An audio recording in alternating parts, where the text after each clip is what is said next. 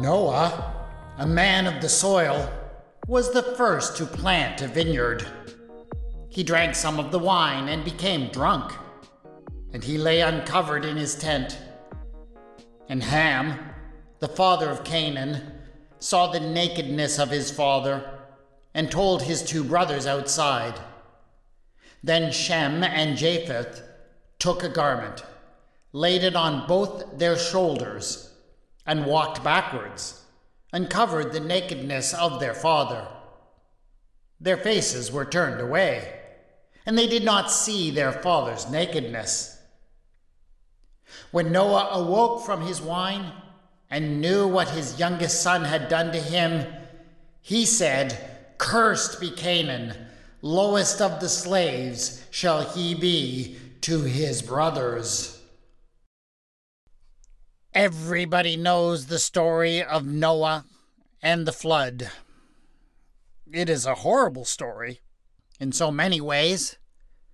The story of a God who decides to wipe out God's own creation. But for some reason, no one ever seems to talk about the story of what happened to Noah after the flood.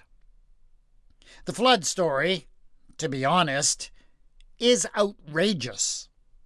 There is so much about it that is morally objectionable and difficult to believe. How could we call a God who decides to wipe out nearly the whole of humanity good? How would it be possible for there to be a global flood? How could the penguins and kangaroos make their way to board Noah's Ark?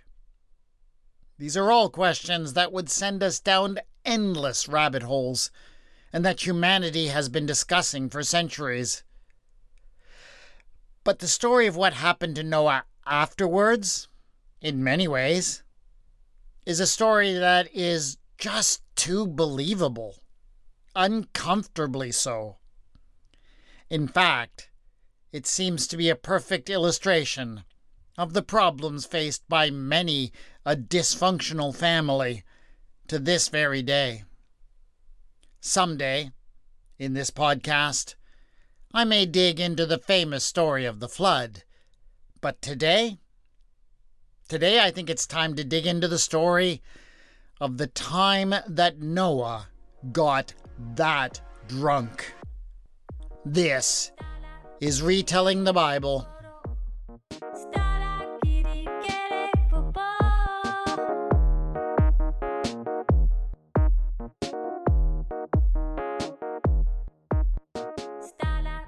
Episode 7.15 Noah's two inventions.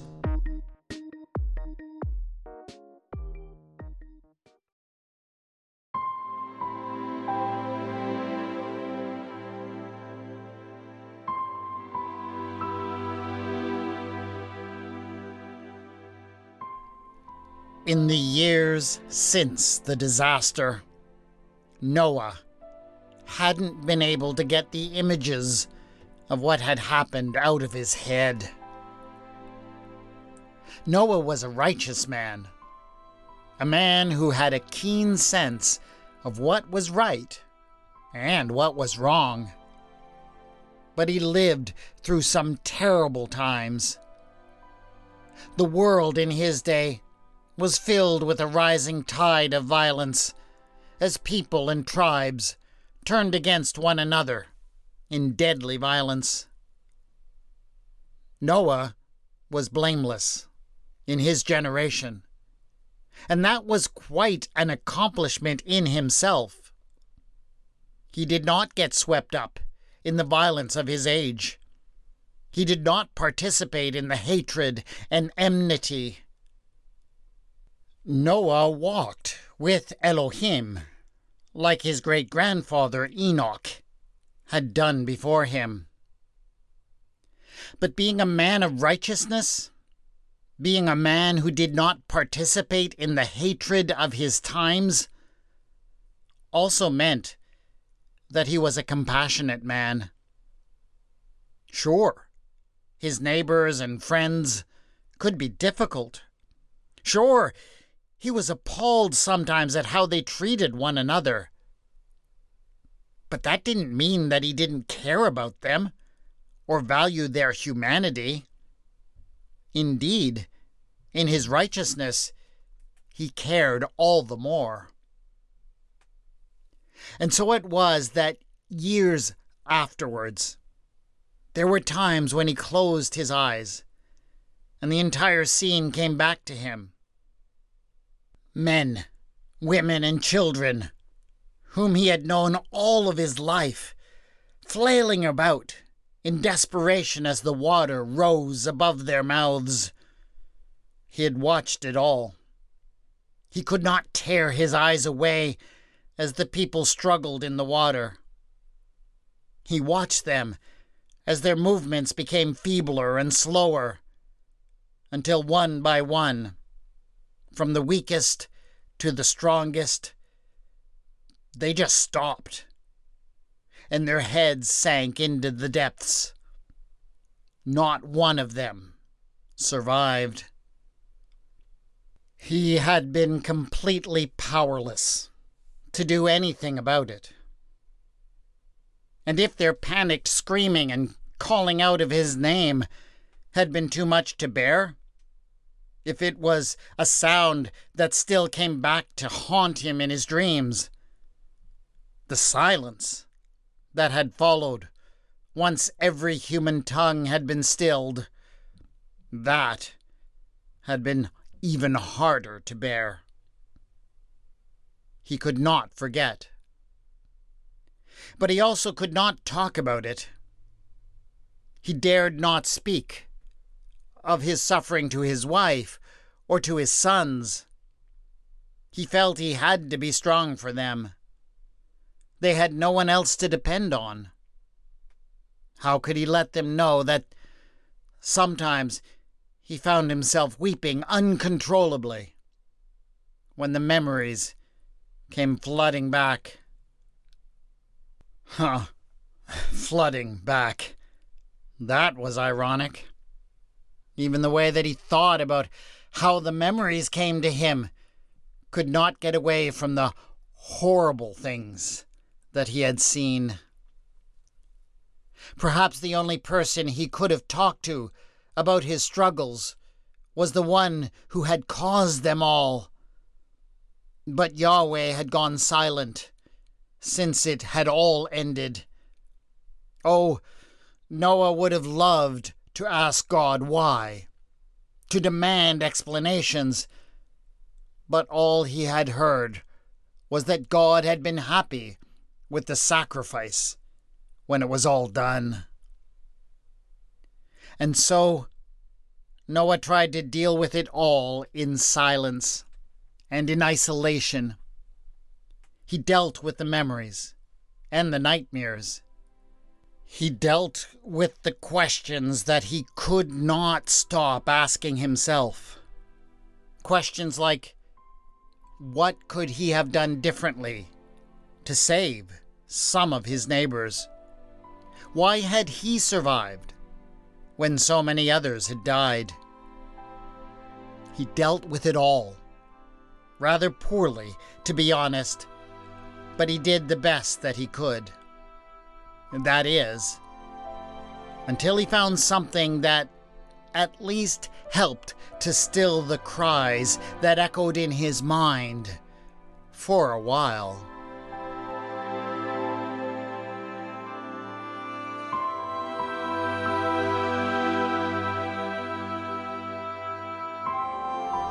He found the vines growing wild a couple of years after the floodwaters receded. They produced a small fruit that grew in bunches.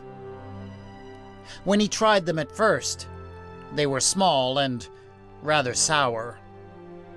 But he quickly learned that if he waited to pick them, they would grow a bit larger and sweeter. That was enough to convince him that these grapes as he came to call them, were worth some care and cultivation.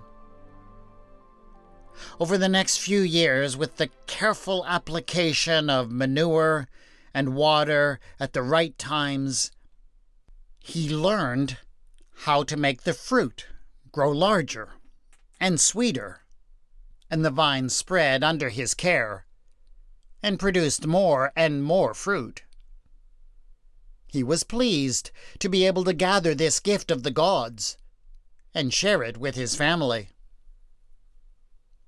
But then came the day when the grapes had grown in such abundance that he filled an entire animal skin with the produce. That afternoon, a hot afternoon, the family enjoyed the great abundance of fruit. But there was so much that they did not eat it all. They barely ate half of it.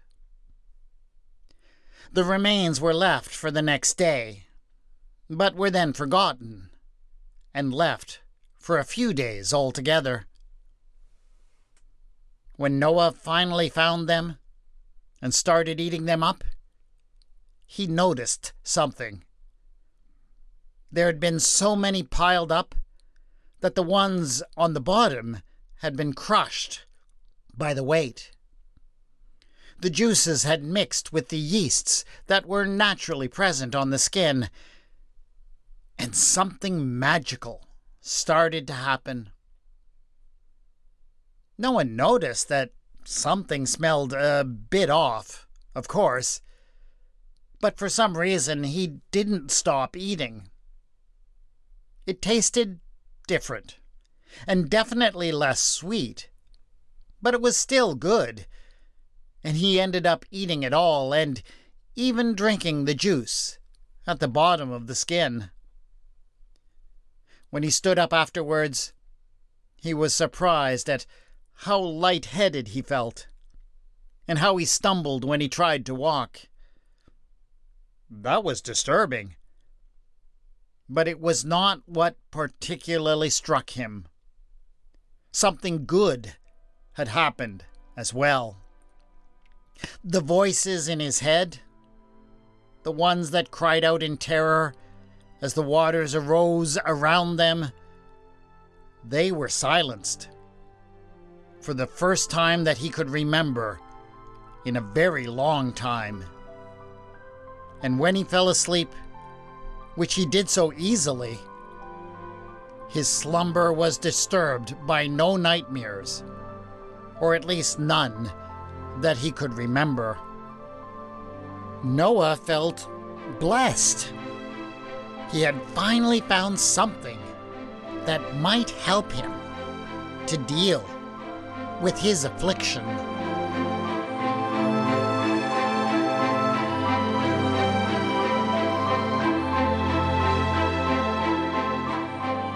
In the months that followed, Noah carried out many experiments with the juice of the grapes. Some of them didn't really work out, and the results were sour and undrinkable. But through continual trial and error, he found ways to reduplicate what had originally happened by accident. He learned to sew the juice of the grapes up inside fresh animal skins that could expand when the mixture inside began to swell up. This produced more consistent results. In time, Noah was able to produce a rather potent brew in reasonable quantities, which was good, because he discovered as time went by that he required more of it to quiet the demons that were crying out within him.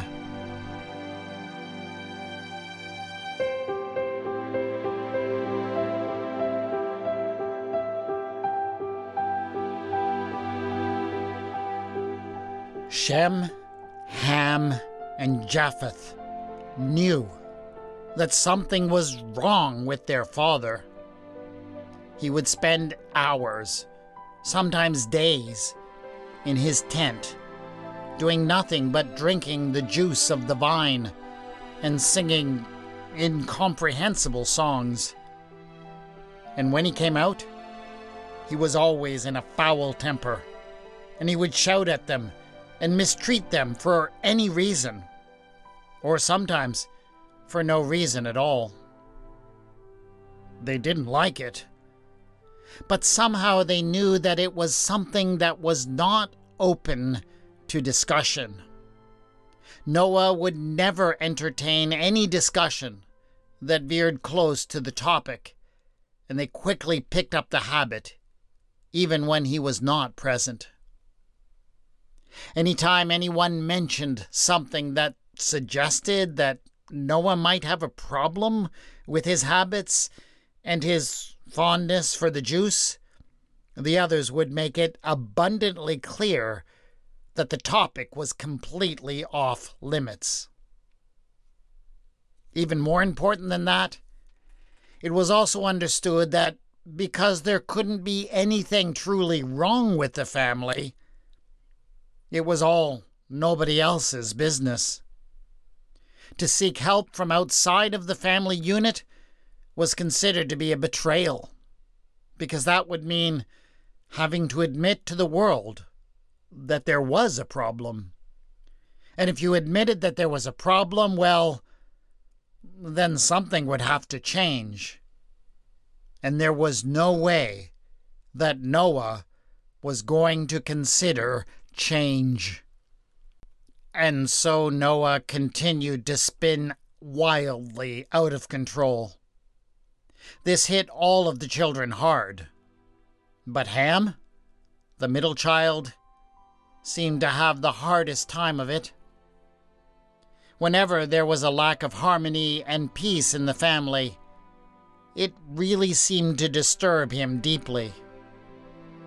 He had always been the one who tried to make peace, even in the tumultuous days before the flood. When Noah's anger and abuse spilled forth, everyone in the family became isolated and irritable in their own turn. But it all seemed to hit Ham hardest of all.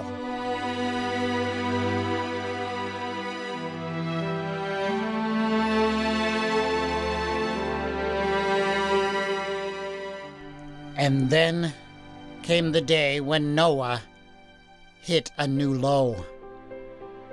He had managed to produce a batch of wine that was even more potent than usual, and he drank all of it in one long binge. He had never been so drunk before. And so, when the children came home after a long day of tending flocks and working in the fields, there was Noah in his tent.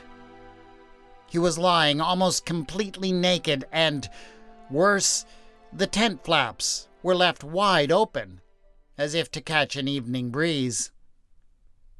They all knew what was expected of them.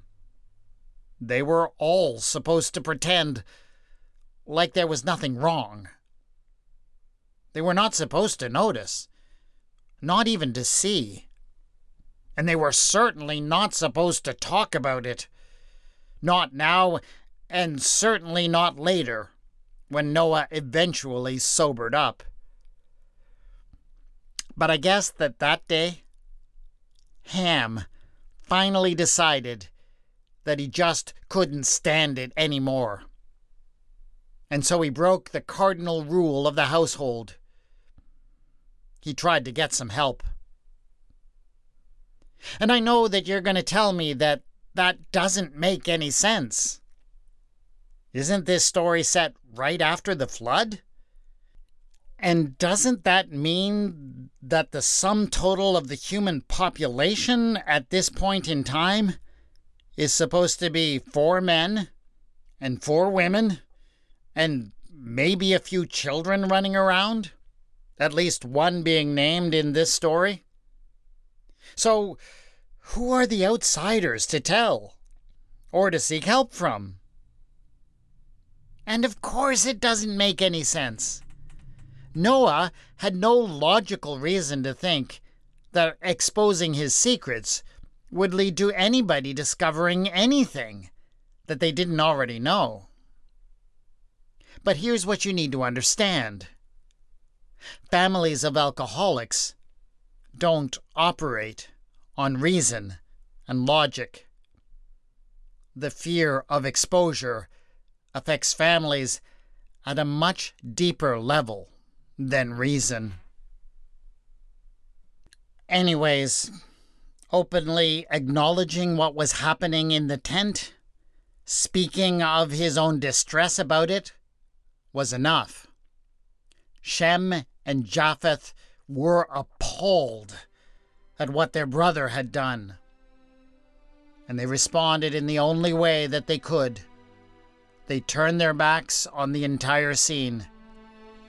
They made a point of demonstrating that they hadn't seen anything, that there was nothing to see. And in so doing, they covered up everything that there had been to see. Ham had never felt so alone.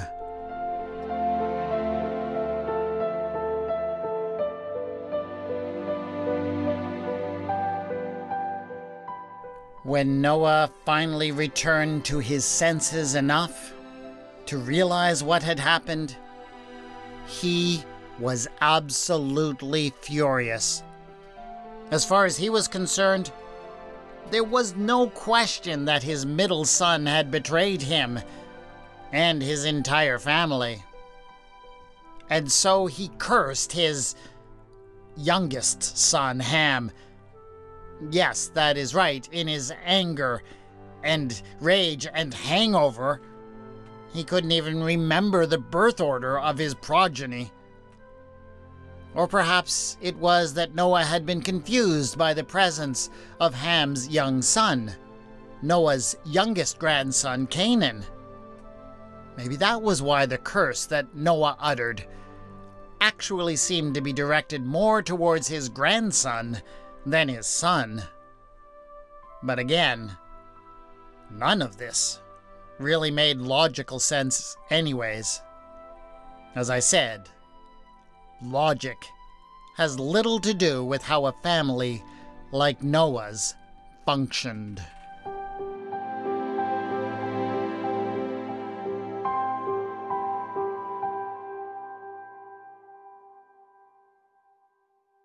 There is a whole lot going on in this strange story of Noah. There is no question, for example, that this story was one that the ancient people of Israel used to justify their own prejudices. You see, the Israelites lived among a people they called the Canaanites, a people that archaeologists tell us were actually quite closely related to them. But the Israelites believed themselves to be superior to the Canaanites and destined to rule over them even though this was clearly more of a fantasy than it was ever an historical reality. But they used this story to justify their attitude. That is clearly why Noah's curse lands on his grandson Canaan rather than on his son Ham, who had betrayed him, at least in his own mind. It is also why Noah names Shem, whom the Israelites took as their ancestor, as the one whom Canaan serves. And indeed, there is a whole long racist history of the interpretation of this story from there. For centuries, many racists confidently proclaimed that the curse of Ham turned the skin of his descendants in Africa black, and that it was therefore acceptable to enslave people who were dark of skin. Yes, people seem to be endlessly creative when they want to justify their hatred or exploitation. And of course, all of that is quite ridiculously false. The Canaanites were not a cursed people. They were the Israelites' neighbors, and were, at least culturally, not all that different from them. Human prejudice is endlessly creative, and we will sadly never come to the end of the need to battle against it. But none of that is what struck me in this reading of the story. What struck me was how Noah is credited with two civilization changing inventions the invention of wine and of alcoholism. And that second discovery is precisely what is interesting to me. The discovery of wine may well be a blessing, but the invention of addiction to alcohol is not. I, fortunately, have not had the experience of living as a part of a family that has an alcoholic in it, but I have talked to enough people who did to know that there's a whole lot in this story that rings true to such an experience. Alcoholism and many other forms of addiction, for one thing, can often begin as a kind of self medication. The substance can help people to manage some serious mental health symptoms, like post traumatic stress or survivor's guilt. That is, until the dependence kicks in, at which point the addiction tends to create much worse mental health problems, along with a host of other issues. But it is not just the addicted party who is affected. Others suffer from the violence and irrational verbal abuse and the general fear that all of that creates. Another common effect is that the family turns in on itself. They will not seek help from outsiders out of a fear that their real problems will be exposed. Quite naturally, many people have wondered about Noah's seemingly nonsensical cursing of Canaan. It just doesn't make sense. First of all, it is Ham who apparently does the wrong thing, but Ham's son who gets the curse. But secondly, what is Ham's transgression anyway? He just saw that Noah was naked. Something that Noah, not he, had done. And I would argue that he could hardly help but see something that was that visible. But that's all he did. He saw it and he told his brothers. He talked about it. So, how on earth does any of that merit a lifelong curse?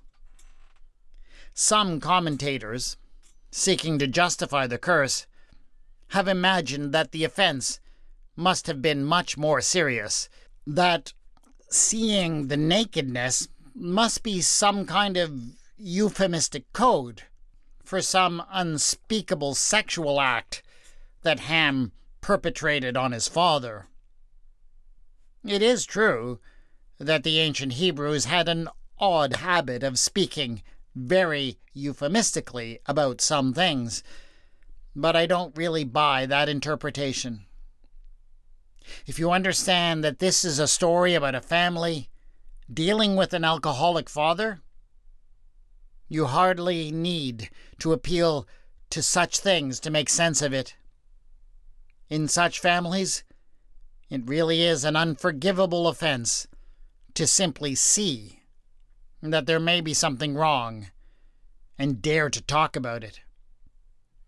In such families, the curse can certainly be imposed with little rhyme or reason.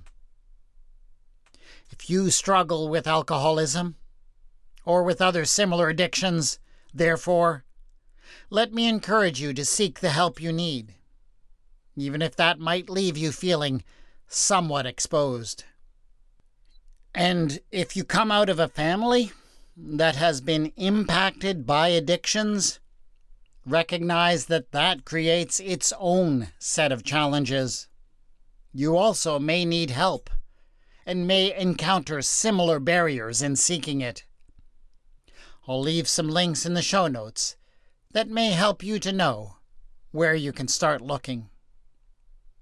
That is it for this episode of Retelling the Bible. Please subscribe so you can get the next episode in a couple of weeks. And do leave a review on your podcast provider to help other people find and appreciate this podcast. The theme music for the podcast is Ah Da by Kevin MacLeod, and the mood music for this episode was Yesteryears by Sascha End. The music is licensed under the Creative Commons and can be found at filmmusic.io. You can contact me on Twitter at Retelling Bible and on the Facebook page Retelling the Bible. Show notes for this episode have been posted at retellingthebible.wordpress.com. Thanks to my Patreon supporters and welcome to my newest supporter, Dave Miller. You are all awesome. If you'd like to join them or discover the benefits they receive, go to patreon.com slash. This is Retelling the Bible, and I have been your storyteller, W. Scott McCandless.